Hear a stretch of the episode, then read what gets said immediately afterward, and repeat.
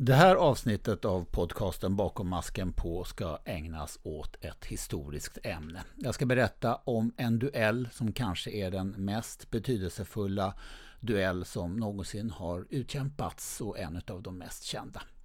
Jag ska berätta om det som har kallats för Le Coupe de Charnac.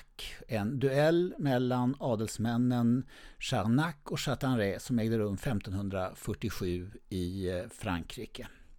Och som vanligt i mina historiska betraktelser så blir det mängder med årtal, kungar och andra detaljer så det är bara att hänga med. Varsågoda. En garde. Prêt. Allez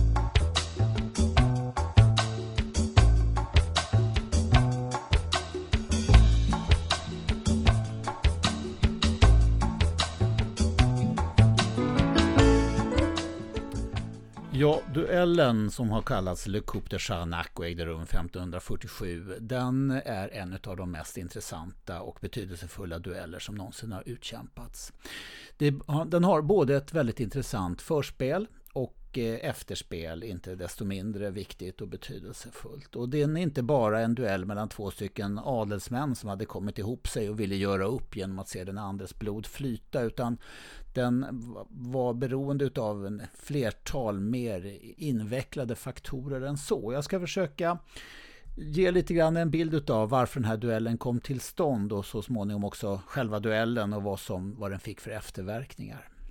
Många kungliga och högt uppstående personer var involverade i förspelet och efterspelet till den här duellen. Och den vi ska börja med det är kungen Frans den första av Frankrike. Han tillhörde ett hus som heter Valois och han brukar räknas som Frankrikes första verkliga renässanskung. Och hans regeringstid innebar en viktig utvecklingsfas i den franska konsthistorien. När han tillträdde tronen 1515 så började han odla bilden av sig själv som en stor humanistisk kung och, och som en stor utvecklare av konst och litteratur och eh, arkitektur och alla sådana eh, humanistiska ämnen. Han gav sig, liksom sina företrädare på den franska tronen, in i kamp om herradömet i norra Italien, i kamp med den habsburgske kejsaren Karl V. Och där led han ett svårt nederlag i slaget vid Pavia 1525 där han blev tagen till fånga och fördes till Madrid som eh, Habsburgske kejsarens fånge. Eh, han själv yttrade att allt är förlorat utom äran och livet. Till slut så åstadkom man en utväxling där han lämnade sina två söner, däribland då den här eh, kronprinsen Henrik, i utbyte mot sitt eget liv. Så de sattes som gisslan till honom och han själv blev frisläppt och han kom tillbaka. Han fick göra en massa löften och för att släppas fri också gå med på en massa fördrag som han egentligen inte ville mot sin vilja.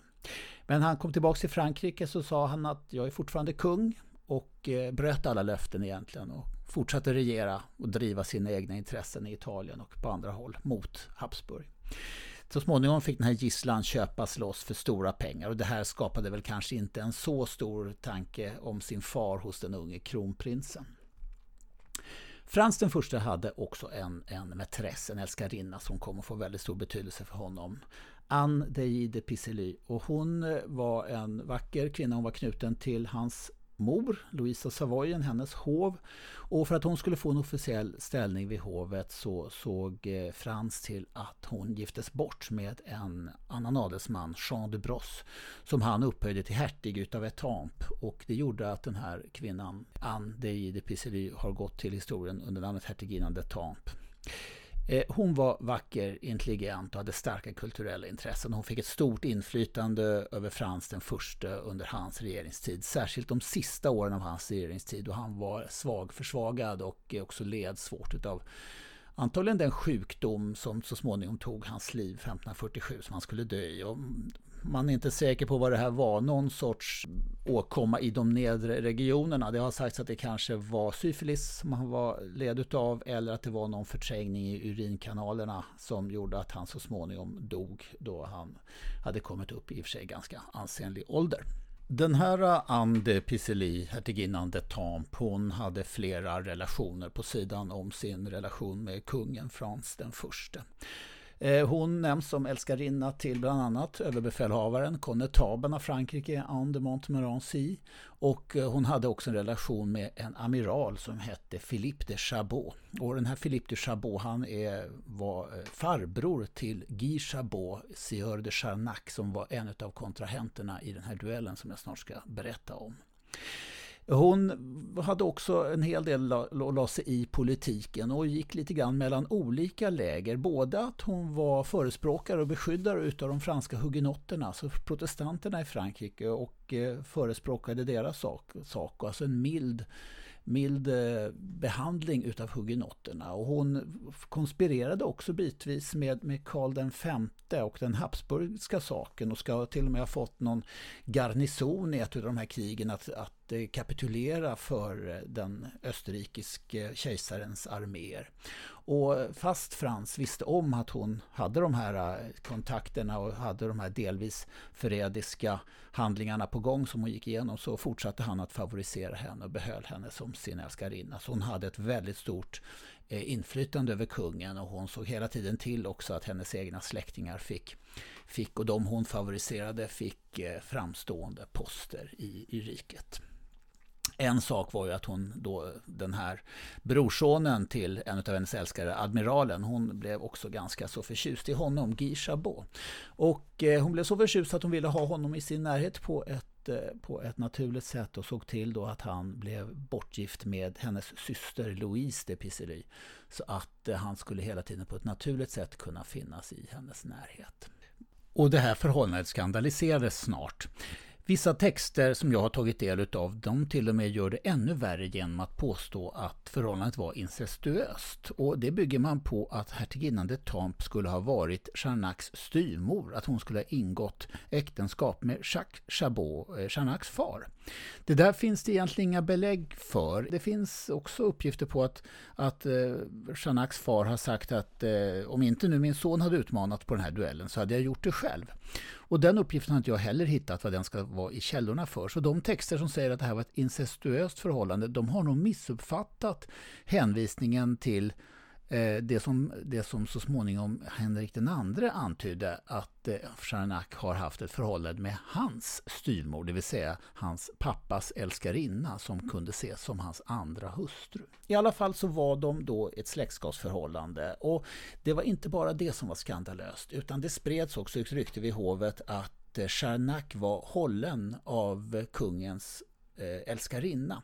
Och att vara hållen, det var ju inte då bara att man, man var någon sorts eh, följ, följare eller hovherre, utan det var också att hon bekostade hans leverne.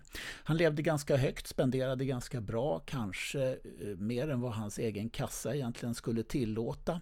Och att hon, han då var någon sorts toyboy till kungens älskarinna och helt enkelt följde hennes hennes diktat och vad, vad, hon ville att han skulle göra.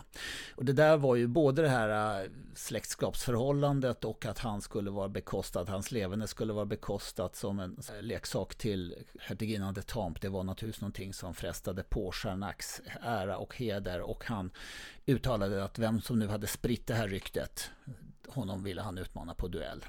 Och det ryktet gick ju tillbaks på kronprinsen Henrik och han kunde ju inte utmana Henrik. Så vem var det nu som hade spritt det här ryktet som Charnac hävdade var en lögn? Då uppenbarade sig en annan adelsman vid hovet, François de Vivon de Chatanré. Och han sa att ja, det här ryktet kommer från mig, det här är sanning, jag vet att det är på det här viset. Och i och med att då Charnac redan hade sagt att det här är en grov lögn och den som ljuger på det här viset, han ljuger från sin egen hals och honom kommer jag att utmana direkt. Så föll då utmaningen direkt på Chatanré. Han klev in istället för prinsen och tog prinsens sak som sin. Ja, vem var då den eh, François Vivon de la Chatanré? Han beskrivs som en fullfredad eh, adelsman i alla eh, avseenden. Han var lång, vältränad, såg bra ut, han var en mästare på alla vapen, han var bra brottare, han var snabb löpare och han hade bevisat sitt mod inför fienden i slaget vid Cerisol 1544. I vissa källor så sägs det att de här två, Charnac och La Chatanré, de var jämngamla och hade vuxit upp som pager tillsammans vid den franske kungens hov. I några källor så framkommer det att eh, Chatanré ska ha varit tio år äldre än Charnac som var helt ung och som var oprövad inför fienden och som inte hade alls samma vana vid att hantera vapen och sådana saker. Så att det är en, absolut en kämpe som mycket väl skulle kunna försvara kronprinsens sak inför vilken, i vilken duell som helst som, som eh, träder fram här som förkämpe för prinsen och som tar på sig den här lögnen från sin egen hals. Det vill säga, han har inte bara fört lögnen vidare, han har skapat den själv. Och han säger också att det här har Charnac sagt till mig, så att det här är någonting som jag har fullständig kunskap om. Men det blir ingen duell. Frans säger nej. Det här är inte någonting som han tycker att man ska göra någon sak utav. Ingenting som man ska duellera om. Och det har sagts att det här var för att skydda Madame Charnac, det vill säga sin älskarinnas yngre syster som var gift med Charnac. Att det, det här var bara skvaller, ingenting som man behövde ta till en duell om.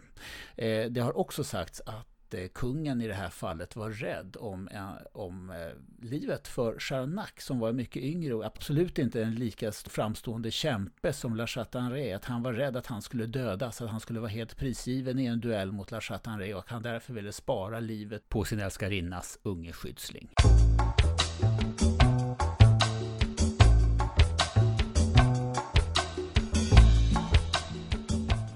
Ja, vi ska komma ihåg att det här är på den juridiska duellens tid innan det att hedersduellen slog igenom. Det här är alltså på en tid när man går till en kung eller en furste och ber om ett fält för att få duellera. Det är inte så att man utmanar varandra och sen i hastigt mod avgör duellen helt och hållet med bara med sekundanter och helt och hållet utan att den världsliga dömande makten har minsta insyn.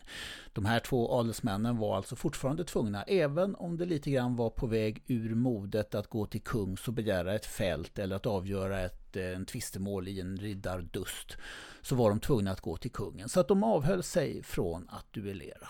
Men så dör Frans den förste och mindre än tre veckor efter hans maktövertagande så beviljar Henrik den andre Chatanrés utmaning till Charnac. Han accepterar då med Chatanré som utmanare. Det är han som har blivit anklagad för att vara en lögnare. Så det är han som ger utmaningen och som kungen beviljar. Och med hans beviljande följer då att de inom 30 dagar skall infinna sig på ett fält för att göra upp den här frågan. Och det bestäms att duellen ska äga rum vid kungens slott i Saint-Germain-en-Laye utanför Paris. Och nu inleds en hektisk period vid hovet som så gott som delas upp i två delar beroende på sina sympatier, antingen för Chatanré eller för Charnac. Och man kan säga att de mer tolerant inställda till lutheranerna och till protestantismen, de tar Charnacs sida. Däribland finns konnetabeln av Frankrike, Anne de Montmorency och huset Bourbon. Och Charnacs pappa är ju borgmästare i La Rochelle på Atlantkusten, en stad som tidigt var positivt inställd till protestantismen och som hade en stor protestantisk befolkning.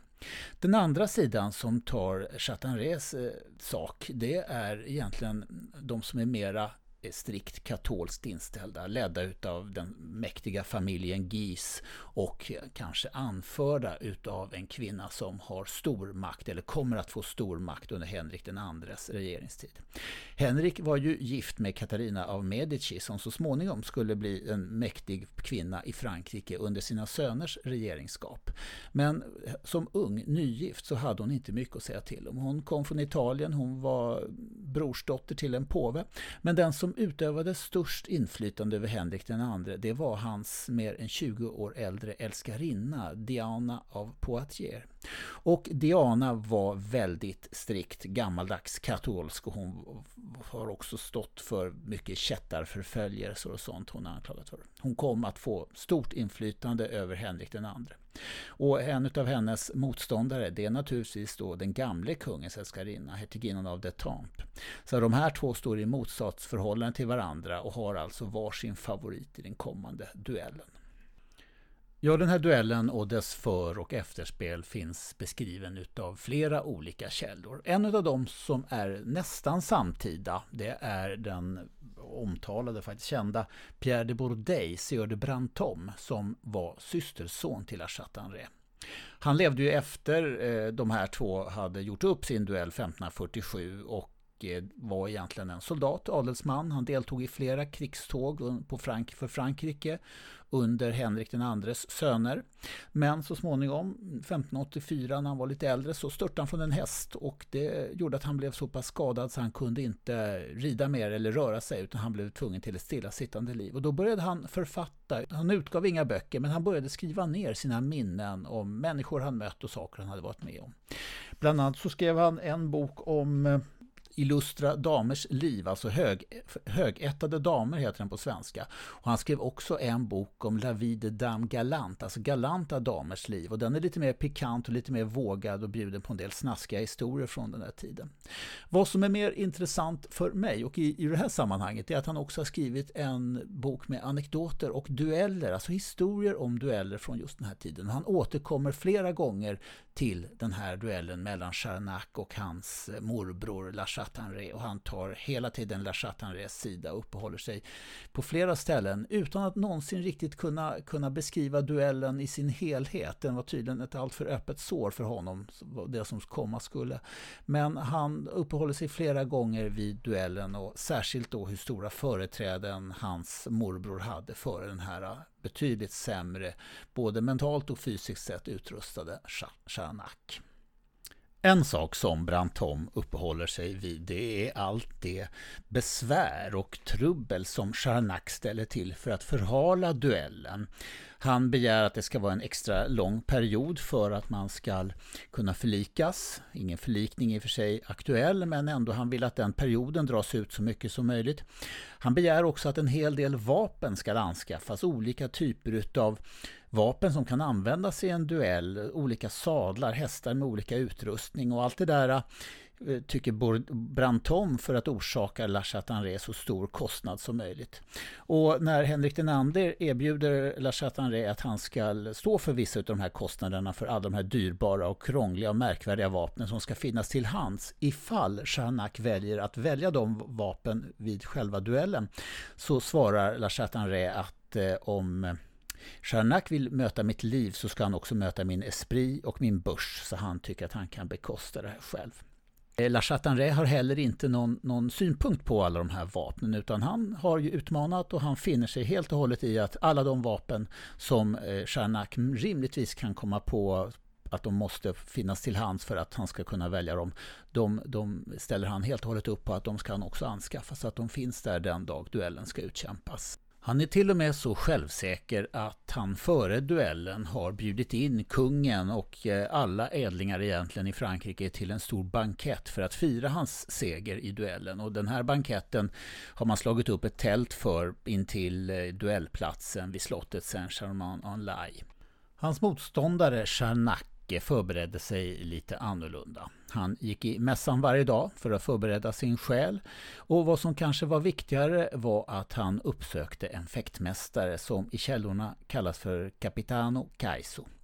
Och den här Capitano Caiso han förmodas ha varit en elev till den store fäktmästaren från Bologna, Achille Marozzo, som hade utkommit med ett fäktboksverk 1536 som han kallade Opera Nova. Den här Marozzo är den första i en rad utav italienska fäktmästare som gav ut fäktböcker under 1500-talet som förändrade fäktkonsten från den tunga svärdskampen där man slog varandra med så tunga svärd som möjligt, tvåhandssvärd eller en och en halvhandssvärd, till en mera lättrörlig fäktning där man bemästrade egentligen svärdet bara med den ena handen. Fäktkonsten hade ju förändrats med att eh, skjutvapen infördes och rustningarna blev lättare och det krävde då en, en lättare typ av fäktning och lättare klingor. Och det var alltså någonting som eh, Marozzo bidrog med även om det fortfarande är hans verk är, är en hel del eh, tvåhandsfattning utav svärd och den typen utav, utav fäktning kvar. Så räknas han ändå som den första utav den italienska fäktskolans stora förnyare på 1500-talet. Den store essäförfattaren Michel de Montaigne som föddes 1533, han skriver i sina verk att i hans ungdom så lärde man sig fäktkonst som en slughetens konst, någonting som man gjorde i skymundan och som man egentligen inte ville, ville erkänna att man hade lärt sig därför att att i en riktig duell så var det ju inte en match mellan vem som var den bästa fäktaren utan det var modet som avgjorde eh, vem som egentligen var den bästa mannen. Och att ha lärt sig fäkta var ju inte ett tecken på mod om man vågade ställa upp för att man var bättre än någonting. Eh, så att det där var tydligen någonting som i alla fall inte Charnak brydde sig om när han gick till Capitano Kaiso. Och det hade han en hel del glädje av som vi strax ska få höra.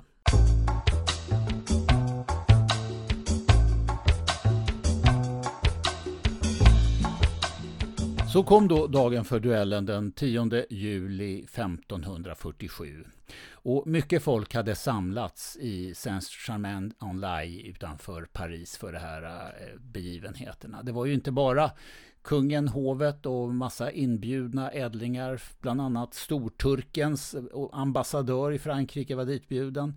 Det var också de här båda duellanterna med sina stora följen utav eh, hovmän och efterföljare och, och eh, supporters till dem.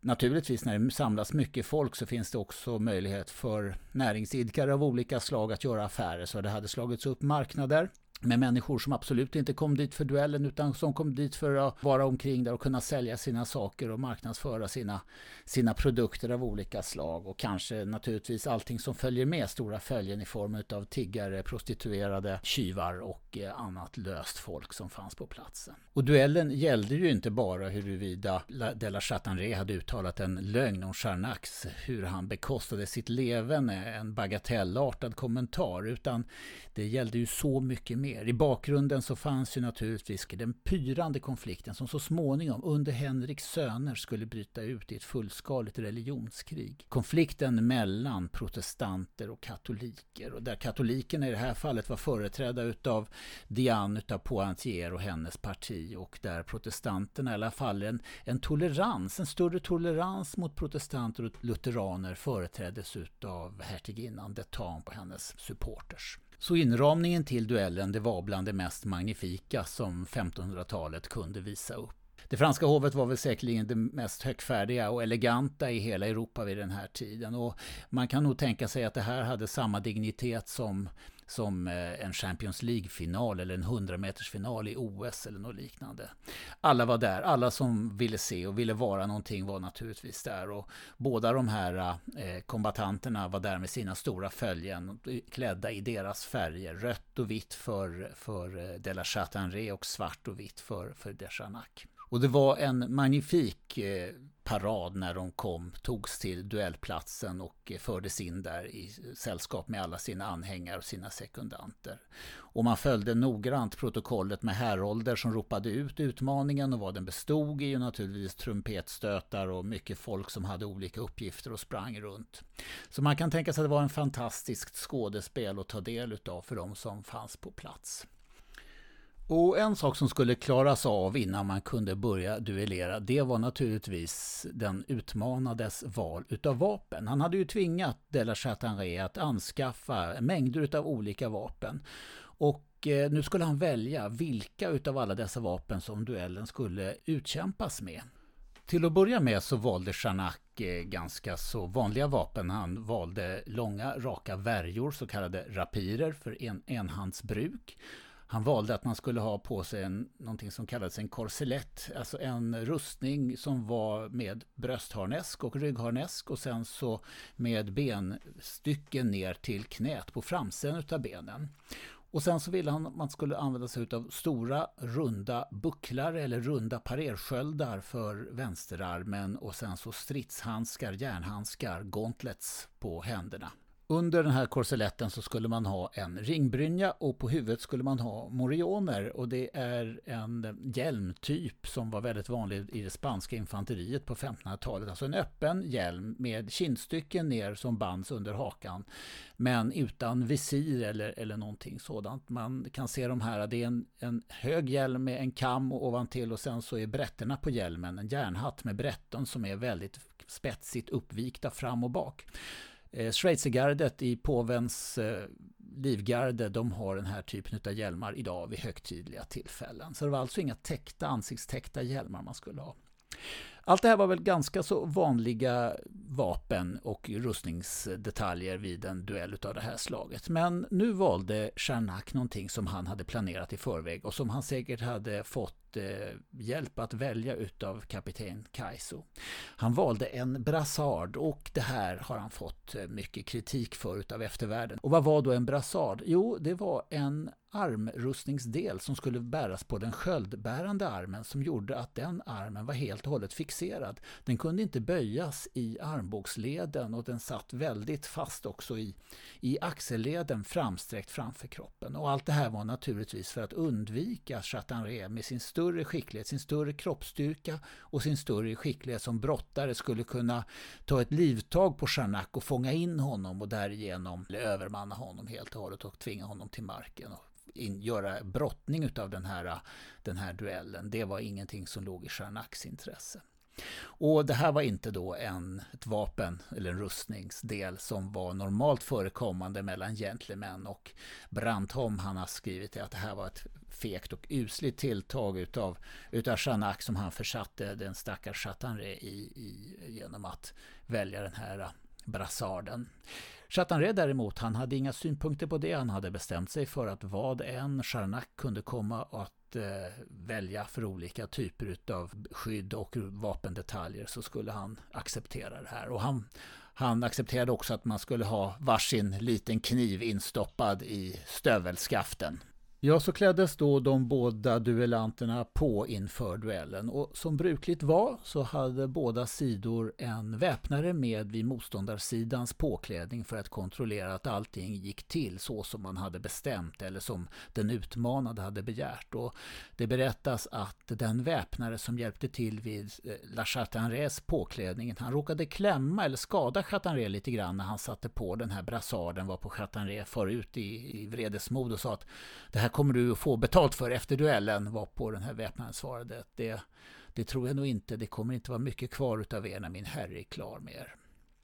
I alla fall så fördes då kämparna i sin respektive utrustning till duellplatsen och där fortsatte de här ceremonierna med härolder som utropade och utmaningen och innan man äntligen då kunde göra sig klar att påbörja duellen som påbörjades till fots med de här rustningarna påklädda och rapirerna framme redan från, från början så började man med rapirer. Och det berättas om duellen att båda kämparna kämpade väl och gjorde flera utfall och det uppstod flera små sår på båda sidor. Och den var ganska jämn duellen och den här brassarden och den utsträckta armen som höll den stora skölden var naturligtvis ett bra skydd för båda två. Men så kom det som kom att avgöra duellen, den berömda Coupe de Charnac. Och Coupe de Charnac det är naturligtvis både sett som en, som en stöt från Charnac och en kupp som han genomförde. Och den kuppen var helt enkelt att han antagligen började fintat högt för att få upp eh, La Chatanres skydd högt upp och sen så snabbt böjt sig ner och med ett kraftigt hugg snitta av hamstringssenan på baksidan utav La Chatanrés högra eller mest framskjutna knä. Och han upprepade det här hugget och högg en gång till ännu djupare in i, i hamstringssenan så att den var helt av. Och det här föranledde naturligtvis att bli stående på knä. Och vad som nu hände det var att han var försatt ur, ur stridbart skick egentligen. Och att Charnac upprepade hugget även på andra sidan. La Chatanré blev stående på knä och försökte med långa svepande svingar nå sin motståndare men Chanak han kunde ju undvika La Chatanrés allt mer desperata försök att utjämna duellen och komma honom in på kroppen. Helt och hållet kunde Charnac nu göra med honom som han ville. Han kunde döda honom som han ville och det var ju reglerna. Det var ju en strid till döden. Så Charnac begärde utav de la Chatanré att han skulle ge sig eller bli dödad. Och det enda svar han fick det var så döda mig då. Det upprepades den här begäran. Be om nåd. Erkänn att du har ljugit. Upprätta min ära eller så dödar jag dig. Och samma svar blev det. Döda mig då. Så att eh, de la Chatanré, han gav inte upp.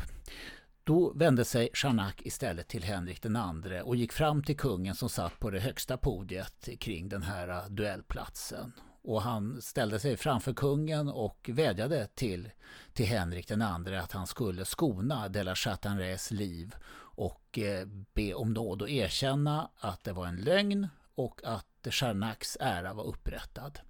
Henrik förblev helt tyst. Han gjorde inte en rörelse, han gjorde inte en min. Han satt bara helt och hållet stilla utan att alls ta över någon som helst ansvar för att leda den här duellen eller fatta något beslut. Han var helt oförmögen att benåda Lachat Henry och därmed döma honom att vara besegrad lika väl som han kunde formellt uttala honom att han skulle dödas och därmed låta honom obesegrad bli dödad i duellen. De la Chatanré förlorade allt mer blod och blev svagare utan att eh, någon sida ville be om nåd, varken från kungen eller från La Chatanré. Charnacki kunde nu gå fram och egentligen bemäktiga sig eh, vapnen från de la Chatanré och han, så han blev helt och hållet försvarslös liggande blödandes på duellplatsen och tre gånger skall Charnac ha vädjat till Henrik den andre för att han skulle avbryta duellen. Till slut förmådde sig Henrik den andre att kasta ner sin kommandostav och helt enkelt avbryta duellen. Men det var egentligen för sent för att rädda sitt anseende och för sent för att rädda sin rätt att leda en duell och att eh, styra över en duell. När han då väl slängde ner sin kommandostav och duellen avbröts då rusade de la Chatanres anhängare fram till honom, klädde av honom rustningen, lämnade den på platsen, tog honom för att förbinda honom i något av de tält som hade slagits upp till hans heder. Eh, och Chatanré ville inte finna sig i det här utan han ska ha slitit av sig de här eh, förbanden och han skulle ha rivit upp, slitit upp såren med sina händer och fingrar för att förblöda ännu mer och det här ledde så småningom till att han dog av blodförlust. Chanak hade nu rätt att bemäktiga sig eh, de la Chatanrés rustning och bära den i triumf från platsen och låta också sig själv bära sig i triumf för platsen. Han avstod det här, eh, vilket skall ha fått kungen att säga att han hade stridit som en Caesar och talade som en Aristoteles.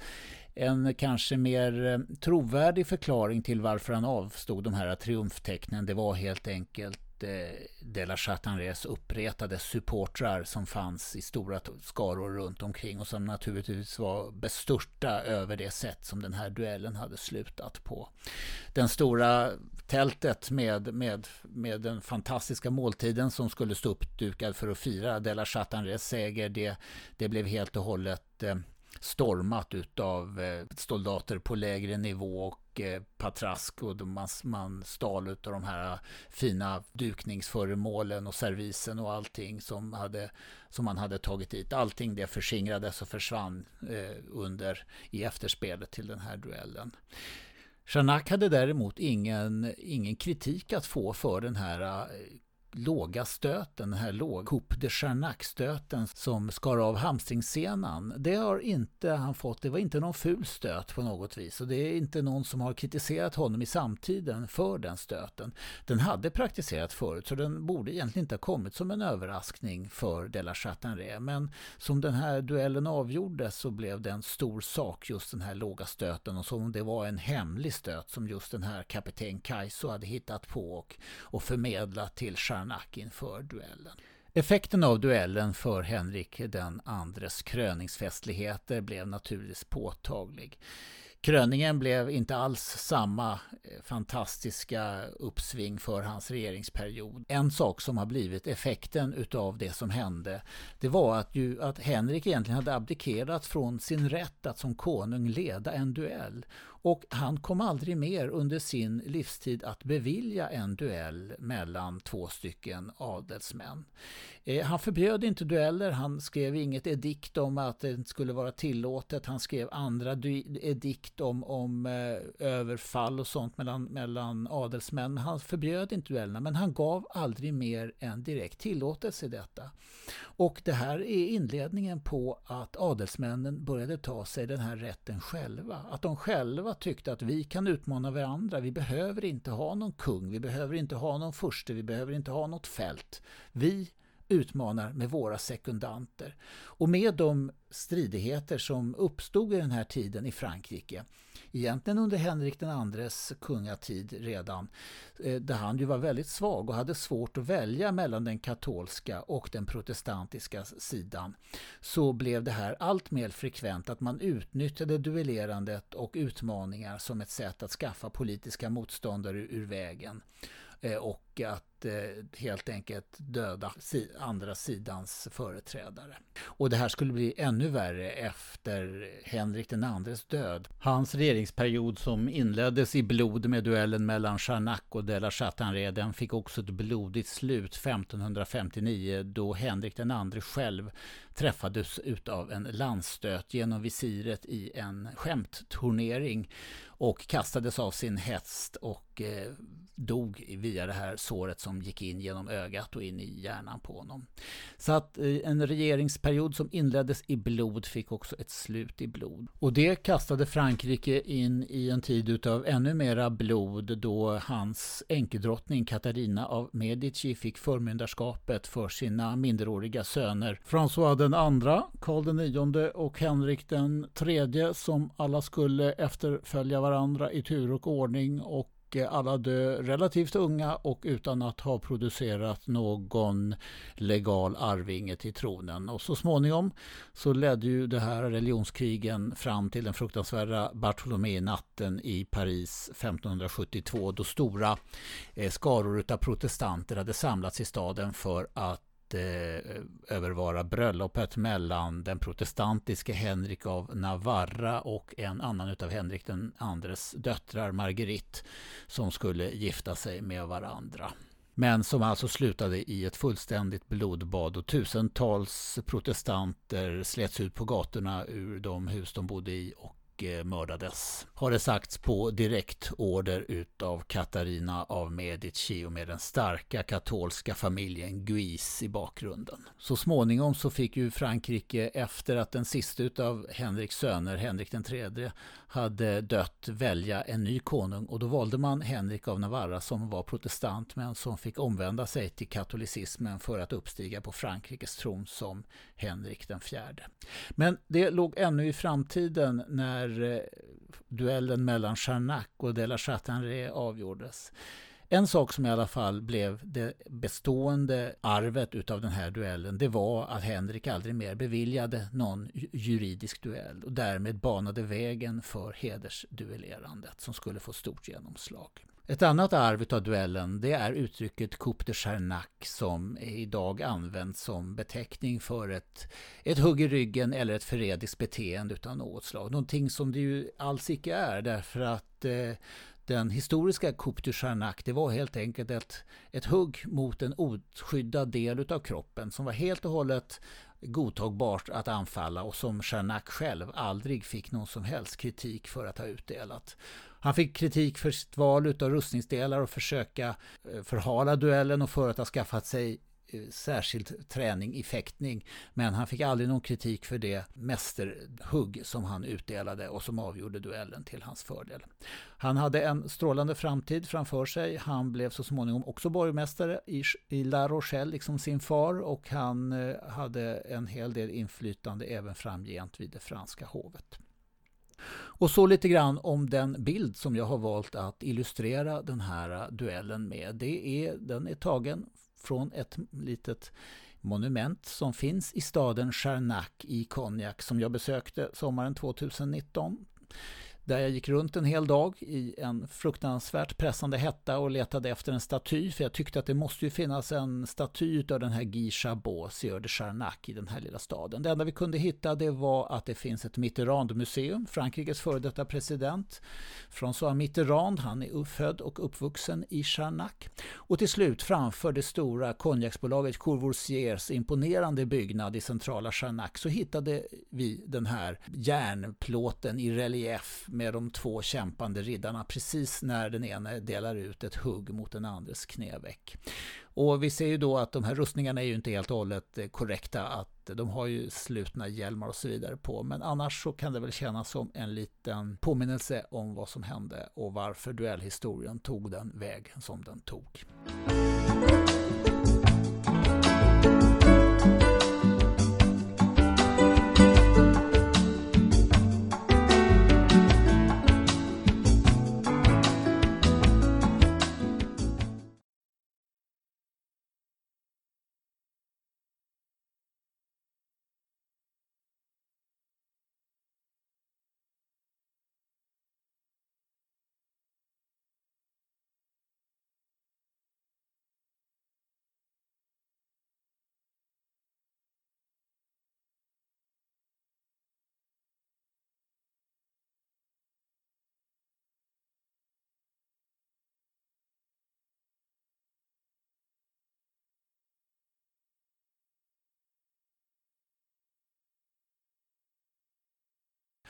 Eh, François, eh, Karl och Henrik under deras regeringsperioder som till slut ledde fram till Bartholomé-natten 1572 i Paris då stora delar utav den franska protestanterna dödades och släpades ut på Paris gator där de hade samlats för att fira bröllopet mellan en släkting till kungen, Henrik av Navarra och eh, en utav döttrarna. Eh,